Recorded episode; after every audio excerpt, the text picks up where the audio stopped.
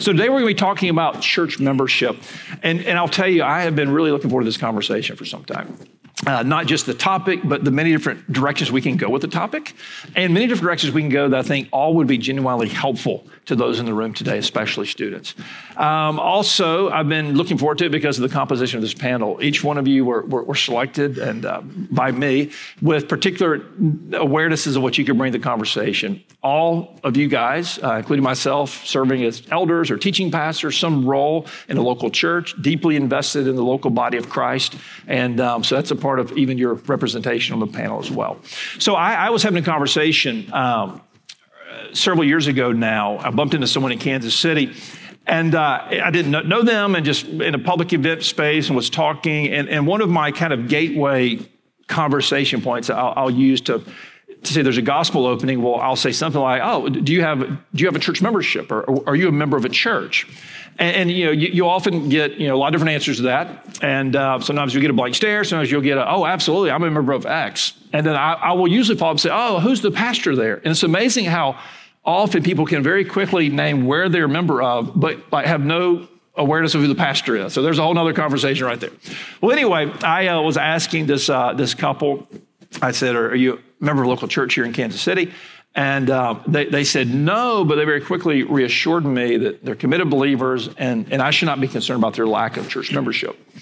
And uh, their answer went, and I'm paraphrasing it, but it went almost exactly like this. They said, you know, it depends upon what we're doing that weekend. They said if we want to go to a Saturday night service, we go to church X. If we want an early Sunday morning service, we go to church Y.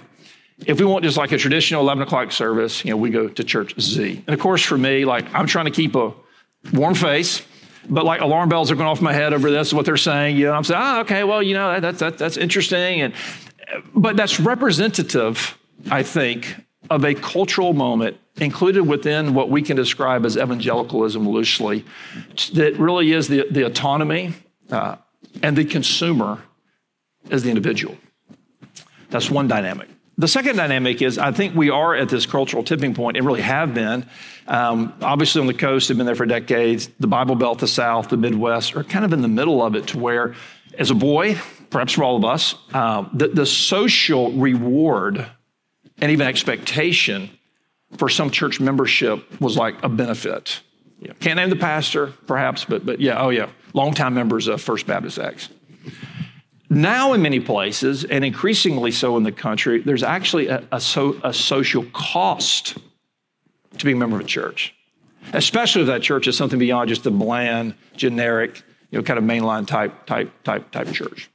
So, so here we are, and again, saying a word about the cultural moment are you guys making these same observations that I'm making? Are y'all, are y'all hearing the same comments I'm hearing?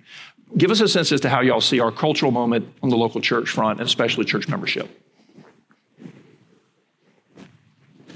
Or I can just keep on talking. well, I was, I was going to say, you know, one of the additional challenges to the, what you've uh, described there is just the, the challenge that technology has brought. You know, post COVID, uh, as, as we've tried to care for our members that we've encountered some who just haven't come back you know and are, are satisfied with kind of the, the, online offering whether at our church or others. So that's been sort of a conversation for you know how do we give them a more robust understanding even of what it means to be a member of the church? Oh absolutely no we, we all have walked into that buzzsaw I mean, I have family members who you know asking about and i'll leave them nameless but uh, not talking about my wife and kids here. Uh, more remote family members of uh, where you go to church. And, well, you know, 1030 Adrian Rogers, 11 Charles Stanley, can't beat it. You know, like case closed, you know. And I'm like, ah, what are you doing? What is going on here? You know, no, you need to be going. But, but go ahead, Sam. I, when I reflect back on, uh, there tends to be, and, and what we're, we're talking about currently is someone who just isn't willing to commit to something I remember as a 20 year old, I'm getting, I, I, got pulled in by God's grace into student ministry stuff. That was God's kind of portal into more seriousness. I became a pretty serious Bible reader.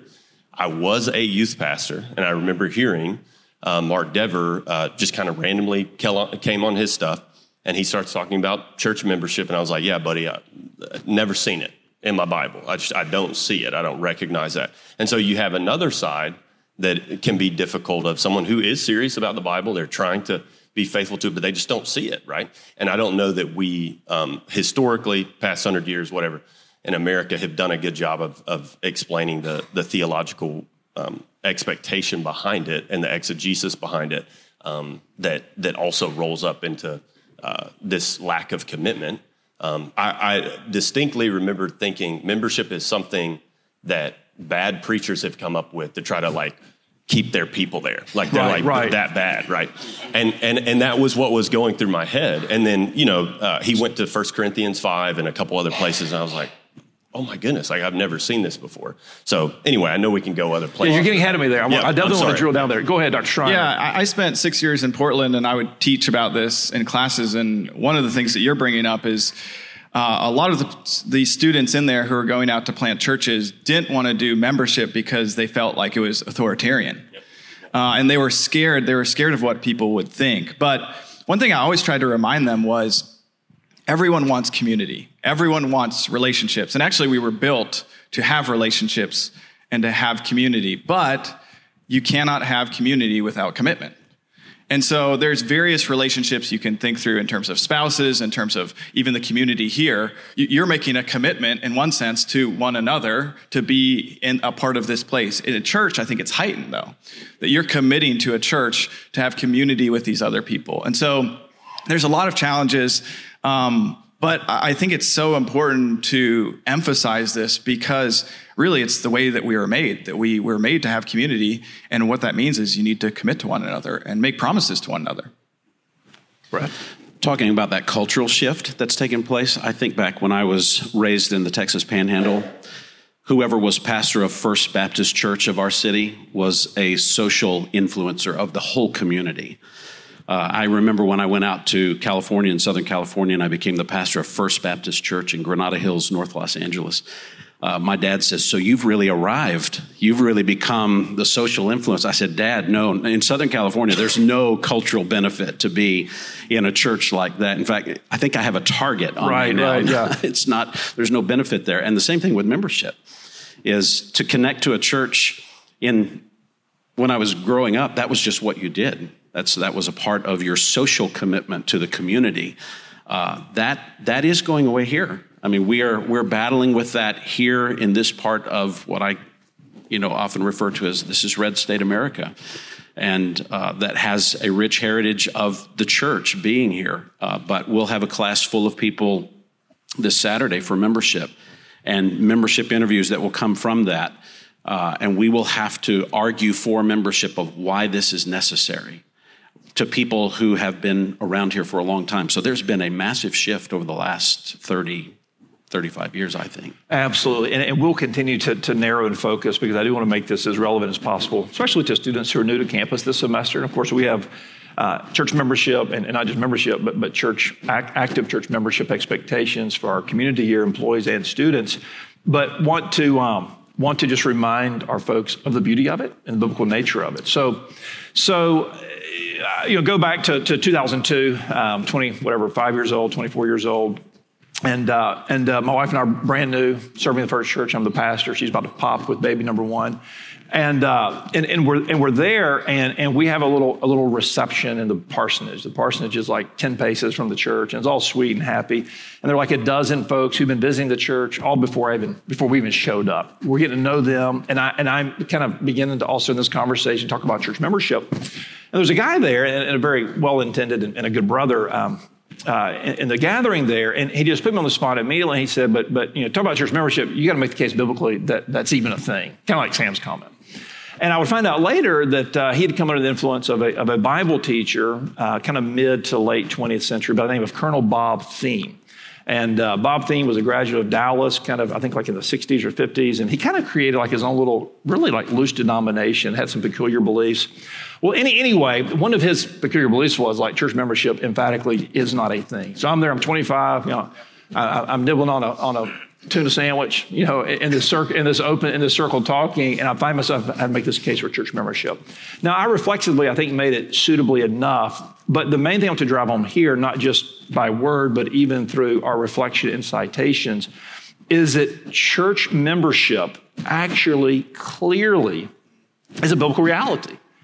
Not in the way that we process in the 21st century, but in a very clear sense as to who's in and who's out, under what terms someone is in or out, under what terms church discipline should be exercised to put someone out, and all the rest. So let me just start with Dr. Chang down there and maybe work our way around the panel here. And again, give us a sense where we see in Scripture, uh, both directly and really indirectly as well, where we see church membership. I mean, I guess one, one place to begin would just be thinking through your theology of God's people throughout the scriptures. You know, and there's always the clear theme that God's people are distinct from the world, uh, from Old Testament to New.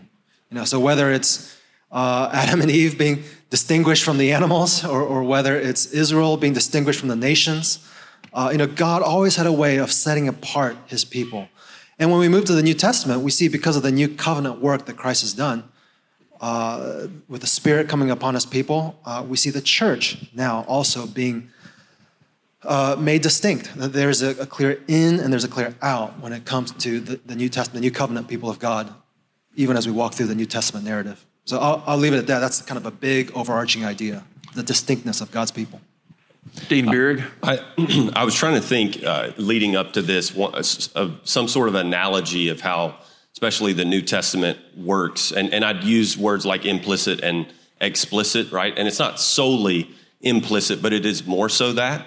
Um, but uh, here, here's my analogy for you guys, okay? It would be as though someone tried to make the argument that Amazon uh, is not in the category of of like running trucks because it never shows up in their commercials.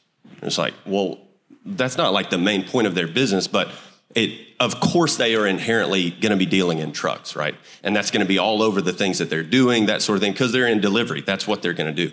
And when you read the scriptures, that's often how it shows up. And I'll give you one example here. I, I have off and on studied Colossians just a fair bit, just uh, preaching and those sorts of things.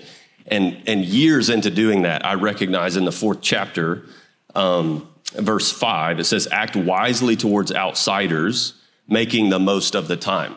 Well, let's just think about it for a second. If there's outsiders, there must be insiders, right?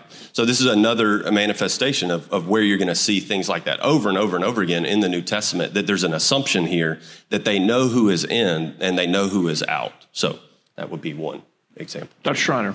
Yeah, I think one thing we need to remember here, I think that question can be hard for us because there isn't like a proof text. There's not like a text that says you need to be a member of a local church. And so when we ask, is this in the Bible? We need to remember what the Bible is. The Bible is a story, and it's not here to answer all the questions that we necessarily pose to it. But I think, as these gentlemen are saying, what you see in the scriptures is that this is very evident, kind of in shadows. You can see it throughout the scriptures but it might not be in one verse. So the word member actually is just melos in Greek. And it's actually referring to how we are members of the body of Christ. And so 1 Corinthians 12, 27 says, Now you are the body of Christ and individual members of it. So this is biblical language. And what a member is, is it's, it's a limb of the body, a part of the body. And so when we talk about membership, really what we're saying is something metaphorical, but I would argue it's something more than metaphorical because this reality that we are a part of Christ is more real than I am right now. Uh, and, and the scriptures give you a metaphorical world of Christ as the head is in the heavens and his body is here on the earth, and we are a part of that body. We are members of his body. And if you begin to think in those categories and recognize these are not just metaphors, but this is true reality, then the text that you read beforehand, how heaven and earth can be united through what we say and what we do and what we confess and what we bind and loose, that's tying heaven and earth together because heaven and earth is already tied together through Christ. And so Christ's head is in heaven, uh, Christ says the head is in heaven, and his body is here on the earth. And if you want, I mean, let's press the metaphor, if you want to be a part of Christ's body, you need to be a member of his body, and that's the local church. And so that's that language is all over Paul, that's all over the scriptures. And so, yeah, we're not going to go to maybe one text that says you need to join a church, but he's saying you're a part of the body of Christ, and the body of Christ is the local church. Brett. When I think about uh, what a church is, it's a gathering of Christians therefore it's really the fundamental way you express christianity is through the life of a local church it's hard to find an example in the new testament of someone who's living out the gospel who's not doing that through the church. It's hard to obey any of the plural commands of the New Testament if you're not connected to a local church. Peter says to shepherds to shepherd the flock of God among you.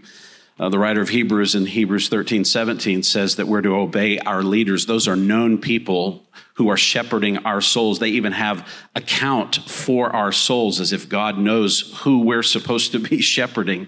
So we talk about being in or out. We're not really just talking about in or out of a, an organization. We're talking about being in or out of the gospel. Are you in the gospel? You're in a church. That if the body of Christ, universal, is only expressed through the body of Christ local. That's the tangible expression of the local uh, of the body of Christ is the local church. To say I don't want to be a part of that is almost to say I don't want to be a part of the gospel. I would I would put it that distinctly. No, and so would I. And uh, before you, you chime back in, Dr. Schreiner, I think another another misperception that, that is just out there everywhere. Hopefully, it's not too extensive in this room. That the New Testament is all about the church universal, the church spiritual. And then there's like footnotes about the church local. No, the New Testament is all about the church local. I mean, you, you, you, detect the church universal, but it's virtually all about the church local. Yeah, I was just thinking of other verses that you could go to. You know, in Acts, it talks about the Lord added to their number daily. So there's some sort of number that's being added to there. Uh, 1 Timothy 5, it talks about a list of widows. There's some sort of list. Now, that might be for care, but they certainly have like who's in and who's outside of the church. In 1 Corinthians 5, it talks about we aren't to judge those outside the church. We're supposed to judge those inside the church. So, as Jeff was saying, there's a clear distinction between those who are inside and outside the church. And then I mentioned kind of the body uh, members metaphor, but we also have the flock of God. First Peter 5 talks about shep- pastors are to shepherd the flock of God. That's a group of people. And then it describes us as the household of God, the family of God. We're brothers and sisters in Christ. Again, you have to be a part of a flock or a part uh, of a family household. So, all these metaphors, again, you, you can't go to maybe one verse, but if you begin to kind of survey the scriptures, it's just very clear that there's an inside and there's an outside. And to be an in, in, on the inside is to be really a part of Christ and Christ's people. Right. And we could do this all morning, I trust, but, but references like where, where, where Paul tells us, do good to all men, especially yep, exactly. household yep. faith. Um, where, where in, the, uh, in, in 2 Timothy 4, uh, the church is responsible. Um, for, for calling their ministers. And if they call someone who tickles their ears, it's on that church, that body who's tolerating that. I mean, the church at Corinth, put that wicked man out you know, this in out language is everywhere. Yep.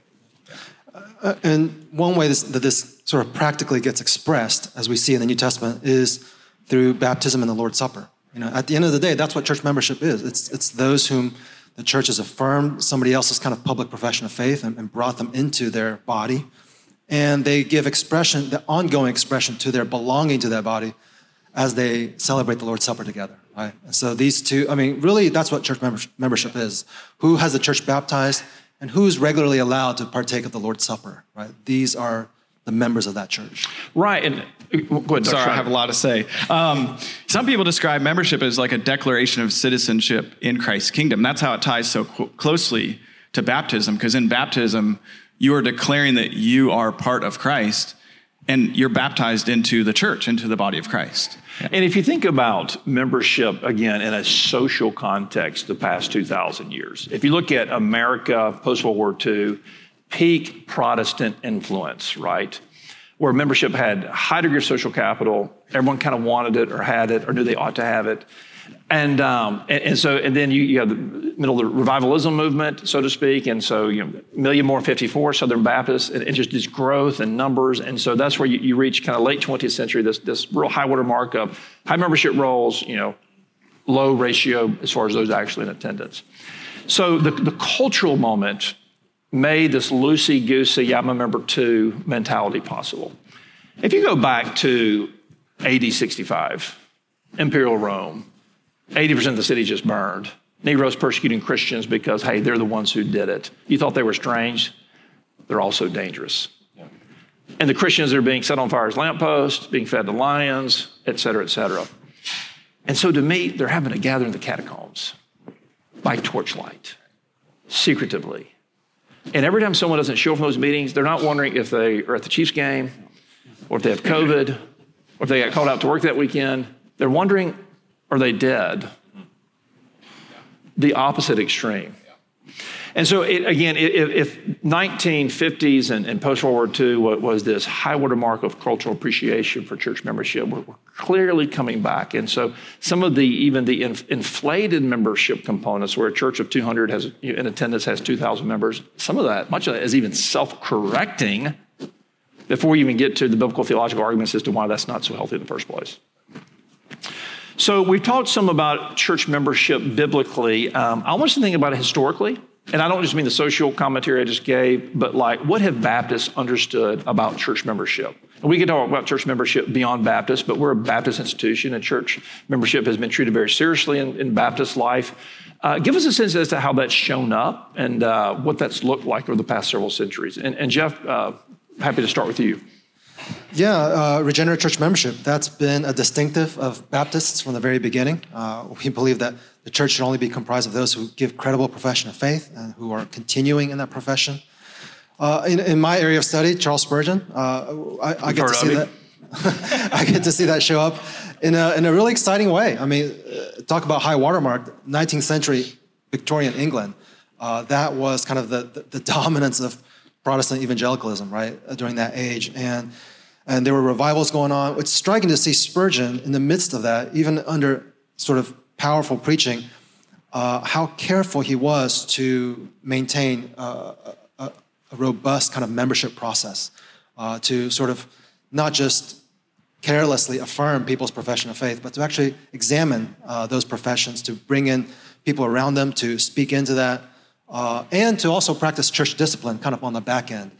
Uh, so even though throughout his kind of lifetime, Spurgeon took in something like 14,000 people into church membership, uh, every single one of them went through this like robust six-step membership process with multiple pastoral interviews and a congregational vote uh, at, at, the end. So uh, I'm just encouraged by that sort of example in, in, our Baptist kind of heritage.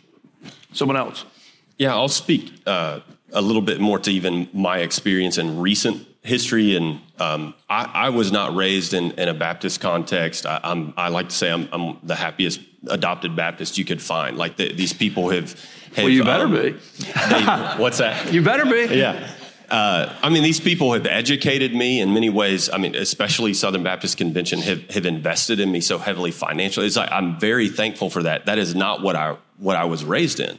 And so I kind of bumbled into a Baptist church in outside Tyler, Texas, uh, as an 18 year old, not really even knowing anything about it. I just I went because that was a, a, student ministry, and my experience of that was I'm, I'm entering into this long tale of, of um, history about where where are Southern Baptists.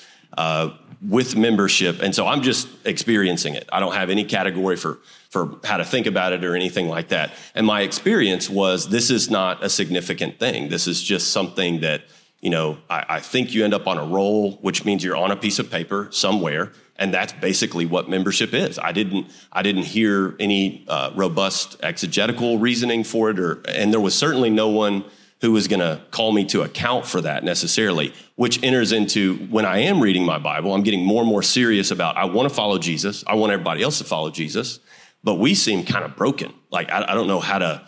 Like, what's the apparatus when someone just goes?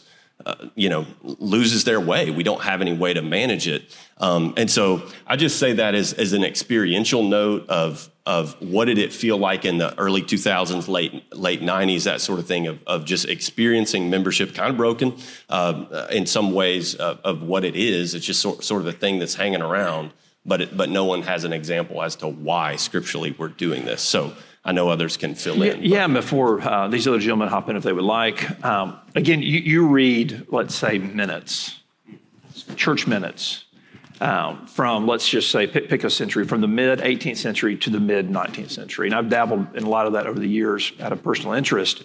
And again, that, that century, like from the mid 18th century to the mid 19th century, is like peak minute taking abilities. You know, everything is written down, every, everything is documented, you know, peak penmanship, too, by the way, very often. And, uh, and the thoroughness with which membership was taken really is striking. And Baptists understood very clearly what was going on. And they would use phrases like, like you're not just baptized, you're baptized into the church. There's a significance to that state, statement. You're baptized into this church. And you're not just randomly baptized somewhere, you're, you're baptized by the church in the context of the church gathered, right? Um, that baptism into the church is a prerequisite for the second ordinance of the church, the Lord's Supper. And um, you know, a, a, close, not closed up with a D, but, but a, an understanding of, of, at least close communion that, that you have to be a baptized member in good standing of a, of a church to participate in the Lord's Supper with that church or with, or with perhaps a sister church. Um, you know, to, to be a member and be understood to be a, a converted, baptized, you know, a converted, regenerate member baptized in the church, your brother Sam, your sister Mallory. You know, if you're not, you, you might be a neighbor, you might be a friend, but no higher title than, than brother, sister. Those are Baptist distinctives uh, that, also, I believe, are, are, are, biblical in nature. And I believe they are sweet pictures and expressions of what church membership is and what it has meant historically. And even when Baptists are, are in their beginning stages, they're developing covenants statements that describe here's what we believe the biblical picture of our interaction and our commitment to each other are, and we'll hold each other to those covenant commitments. I think that finds its genesis with the kind of the Baptist movement. Um, it's hard today to find Baptist churches that have members' meetings, let alone minutes from members' meetings. And when you go back and read some of those minutes from the mid 1800s, um, it's not just how they came in, but how meticulous they were and how specific they were on church trials for members remaining a member or being removed as a member. Those are fascinating reading because you see how how much they prized membership as the body of Christ, how we're displaying Christianity. Yeah. And, and you know, as a free church movement as we are, it really is its strength, really is just tied to the strength of all these different individual congregations, you know. Dr. Schreiner. I didn't realize this was going to be a make minutes great again panel, but um, um, yeah, that's right. I could add, uh, you know, experientially, I was baptized in a Baptist church, uh, grew up in a Baptist church, but it didn't hit home for me until I went away to college, which many of you now are in college. And I left home, and you know, it was is standard then. It might be standard now. I'd love to hear actually from students if this is the case, but often you'd keep your membership with your home church. Yeah. And it was when I went to college that I started reading some actually Baptist history. I was, I was a nerd back then, as I am now. Um, I read some Baptist history, and then I started to get become aware of Nine Marks ministry, and they were kind of lifting off the ground. And um, I realized, like, I need to become a member of a church here where I'm at. It's, in one sense, it's okay to still be a member of this church back home, but I'm not actually a part of that church back home anymore because I was living two hours away. I was staying there. I wasn't coming back every weekend or anything like that. And so for me, that was a big moment because I think if you grow up in this culture, of membership, you don't realize how important it is in one sense. You just kind of overlook it. And it's when I got out of the house that I thought, okay, now I'm on my own and I need to become a member of a local church here. Right. Yeah. And even, you know, Baptists, you know, pre Nine Marks movement intuitively had a sense, you know, in the 20th century, for instance, of like, what do we do with a college student? You know, what do we do with the military deployment? You're here for eight months. And so the whole, the whole notion of watch care membership and all, and all that popped up. We're acknowledging the primary and then the secondary community. Um, you know, we kind of talked around this some, but, but let's go ahead and talk about it more, more specifically. Um, the word meaningful in front of church membership. And um, like, what is meaningful church membership? And I realize we, we may all define that a little bit differently. But, but let's say we, we begin with saying it, it communicates the idea that there are some covenantal expectations of the church to the member and the member to the church, right? What might that be? Let, us describe a little bit here. Brett, you're again, you're um, of those of us on the panel, you're, you're the one who's, who's full time pastoring. Give us a sense as to at Summit Woods, as you think ideally, again, not perfectly, but but ideally, what you're hoping to see out we, of your members. We try to. Well, we'll we'll do it Saturday. We we start with a description of what is the church, what are the priorities of the church uh, we, we describe what is a Christian, what's the view of sanctification. If you're a Christian, you're connected to the church. So this is membership is a gospel driven, defined commitment you're making to other people in this gathering. And you must own their discipleship. You have to come around them and own their discipleship, not because they're your peers, they have a like you know, uh, socioeconomic background to you, but because they're in this gathering, the Lord has providentially brought you here. You need to own one another's uh, discipleship. We're called to make disciples. This is this is just fundamentally how we live out the Christian life. Um, so that's a conversation that we're having. Um, kind of back on some of the historical. I remember in my Baptist background being taught baptism was not connected to church membership. I, I, had to come to that conclusion by reading some of by reading Mark Dever's polity book and all of those uh, documents he collected uh, to realize I was completely wrong in that. And that was Baptist denominational leaders who were distinguishing uh, membership and baptism are not tied together. The Lord's Supper is not an expression of that, it's just individual Christianity. Um, and so we're trying to overcome that with a lot of people who are coming into the membership is it's not just an expression of your individual Christianity. You are tied to these other people spiritually. So you have to own what that looks like. You're going to have to live with them, pray with them, overcome sin with them. Um, it's going to be challenging, but there's nothing that's going to be more rewarding to your own sanctification. Even in counseling, we, we rarely do ongoing biblical counseling with someone who will not come and be a part of our church because we believe so much that the body of Christ, the local church, is not just valuable, but essential to their sanctification. And so they, they need to come in and be a part of that, uh, not just to deal with their one issue they're coming for counseling, but the whole of their sanctification, the um, all of their general growth in Christ needs to take place within that environment. Yeah, I was going to move to the kind of the final category, you know, pastorally speaking, and so I'm eager to get to that here in a moment. But but before we um, before we we move to that, uh, other words about you know this meaningful church membership, what it looks like. Yeah, at Emmaus we use covenant membership to get that idea across, and it's really we are affirming a mutual commitment to one another. So the church is committing to the individual and the individual is committing to the church, and the leaders are committing to those individuals, and the individuals are, are committing to the leaders as well. And so, maybe just a little anecdote here. Um, you know, we, we live in a neighborhood where people hang out a lot, and it's great. They have this little community, they have movies in the park, and there's pools there, and we get to hang out with people, and it's great. And many uh, of our kids have great friends in the neighborhood. Um, but one day, my second daughter, Kessid, came to me and she said, Why? Why don't we hang out with people in the community more? Uh, she was recognizing that we are kind of in that circle, but also on the edge of that circle a little bit. And I just explained to her that, like, we've made a commitment to Emmaus and we often prioritize those relationships. Not that we don't hang out with people in our community, but that we are extra busy because we have made a commitment to these people. And we've actually signed a document and said, we will pray for these people, we will be with these people, we will bear their burdens, and, and so forth and so on. And so that was my way of trying to get across what meaningful membership is that there is a unique relationship that I have with those of Emmaus that I have covenanted with, and I've covenanted with them, and they've covenanted with me. And so that that should form how we interact with them. Yeah, I would just say it, it it's been proven to me over and over and over again. Walking with the Lord, me and Mallory walking with the Lord as a married couple, having children, the wisdom of God and giving me to a people to love those people and how wise it is that I need a people to love me and care for me. Sometimes that's a hard word.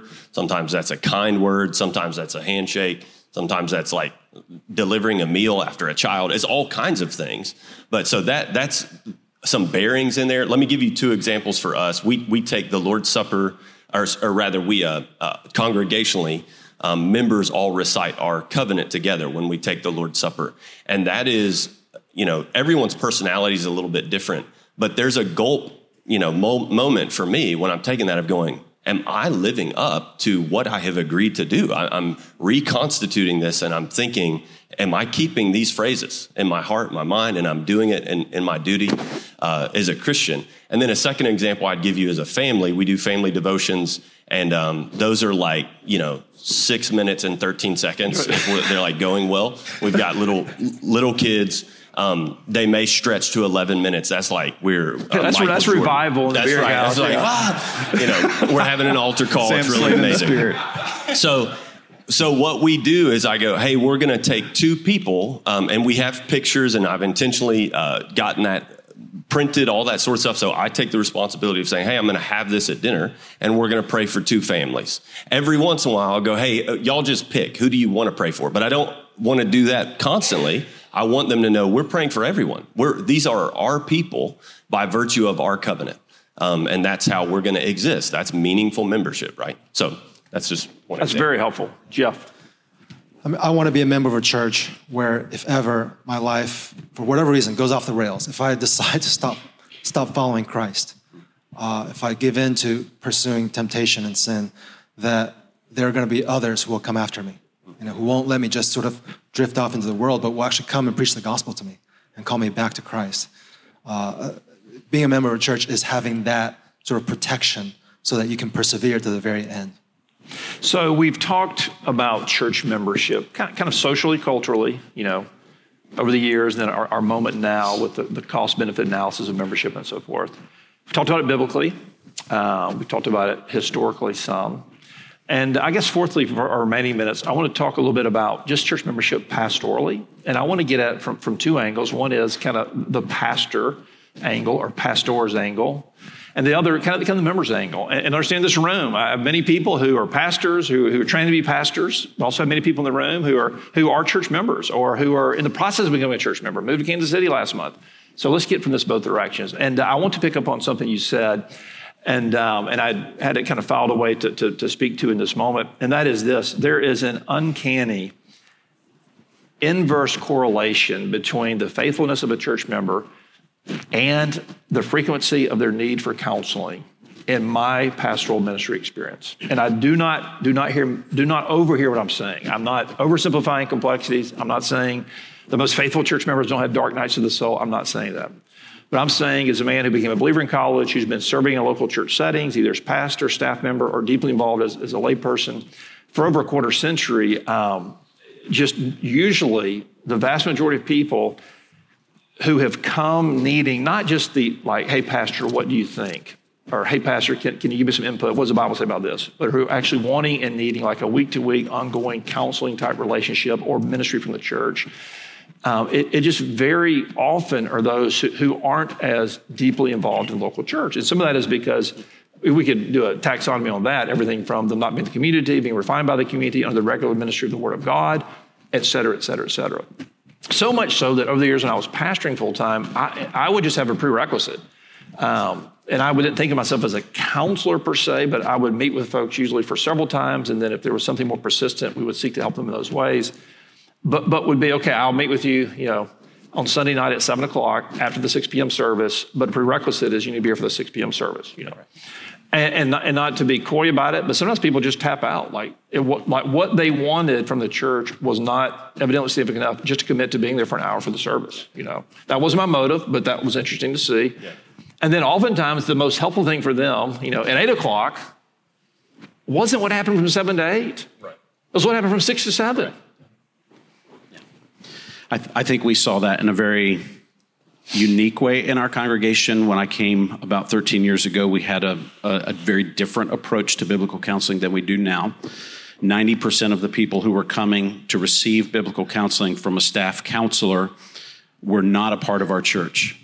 They might come to a small group of just those people who are receiving counseling, but by definition, they were told, don't join the church, don't become a part when members would come for counsel, that counsel would stay only with a particular counselor. The elders of the church could not know any details, even when those details began to creep into areas that would, would go into areas of church discipline. So we, we needed to make a shift in that to say, um, it's you, you really can't grow in your sanctification if you're not a part of the body um, you, you really cannot grow that way. And that's not an approach to counseling that we want to continue. So we needed to make that shift, and we did. And what we began to see is people who were coming in, we would say just that we need you here on Sunday morning. You need to be under the preaching. You need to begin to develop relationships. We want to get you into a, a regular group um, of, of believers here. We found more people coming to faith in Christ, more people seeing overcoming sin, uh, flourishing in their Christian faith. Uh, because of a healthy approach to membership. It began to change the whole tenor of how we approached practical problems. That's very helpful. Thank you. Someone else. I, I would just want to say, uh, pastorally speaking, membership is a faith act. You, you have to recognize that um, the Lord is, uh, if it's true, what we're saying, and we just scratch the surface textually for where you could prove this from, if it's true that the Lord has set this out for us as Christians, then you are trusting Him and saying, I'm, I'm going to do this. I'm going to commit to this church. And sometimes I'm going to be hurt a little bit. Sometimes I'm going to really fly high because of what they're doing and, and not me. And both of those things are possible, and, and you're going to live in those. But it is an act of faith. You're going to have to just settle in and go, hey, this may not be. I may not the the the lead singer on Sunday. His voice is a little bit too high, and I don't really care for that or whatever. But like, you need to go ahead and settle in and say, this is the people, and I'm going to commit to them, um, and that's what I'm going to do uh, and, until the Lord leads us otherwise, right? And so you're committing to that and you set in for it. And, and I'll just speak. We've been here, I'm, I'm coming in on 10 years. So I've seen you guys and then I've seen the folks who used to be in your seat. And it's been my experience every time. It's a little chicken or the egg. It's not clear to me. But what Dr. Allen is saying is the ones who kind of bounce around a little bit and don't lock in, or they do, but they're not quite locked in, like they may have the membership, but they're, they're just kind of out and, and piddling around or whatever, they're typically not doing as well as those who go ahead and lock in. Um, and so I would just encourage you spend less time uh, piddling around, spend more time and go, this is, this is where I'm going to go. And it's not going to be perfect. Why? Because it wasn't perfect when you got there and you messed it up when you got there, right? And so, and just settle in and go until the Lord moves me on, I'm going to stick here. So that'd be my pastoral advice. That's good. And we'll have a follow up panel to unpack the meaning of piddling around. Yeah. So you can lead us in that, Sam. Uh, I, I uh, want to pull together and say, I hope you sense from the panel the, uh, the, the, sweetness of membership, uh, the delight of church membership, uh, the importance of church membership. And it really is what you make of it. Um, if you don't join, you're not making anything of it. If you join, but you're kind of marginally involved, you're not making much of it. But if you join, uh, and you give of yourself and you get to know people and you show up for Bible study and you're, you're there with bells on for worship, uh, it, it can and it will be a source of tremendous spiritual gain. And oh, by the way, for those of you in the room who are aspiring to be in a ministry position one year, two years, three years, don't put your pastor or elders in position. Don't do it to where you want them to be a reference for you in three years, but but but you've kind of sort of been in their involved in their church the past three years. Um, that, that is not putting them in a position able to give you a full throated reference. That's putting them in a very bad position. But rather, it's delightful when I get a phone call and asked about student X or graduate Y, and I say, oh, yeah, they're fantastic. By the way, they were members of me at Lenexa Baptist Church or Emmanuel Baptist Church, wherever, and I've seen them serve and grow, and they're going to be great. Churches want to hire actual ministers, not hypothetical ones. And we need to be able to speak to future ministry posts for you about how you have served not why you couldn't serve or how you would have served. So, God bless you. Thank you so much for the conversation, panelists. It's been delightful. And I hope that uh, us in the room and beyond the room have been encouraged today. Let's pray. Father, thank you so much for this hour of worship. Thank you for the hymn we sang, uh, the scripture we read, the ability to pray together, and the ability to reflect today on uh, this very sweet topic of church membership. And Father, I pray today that each one of us would leave the room uh, renewed with our sense of the importance of church membership, uh, looking actively to join a church if, if we are not currently members. And then when we do, looking actively to serve, to grow, and to get all one can get and to give all one can give to the local church. Pray this in Jesus' name. Amen.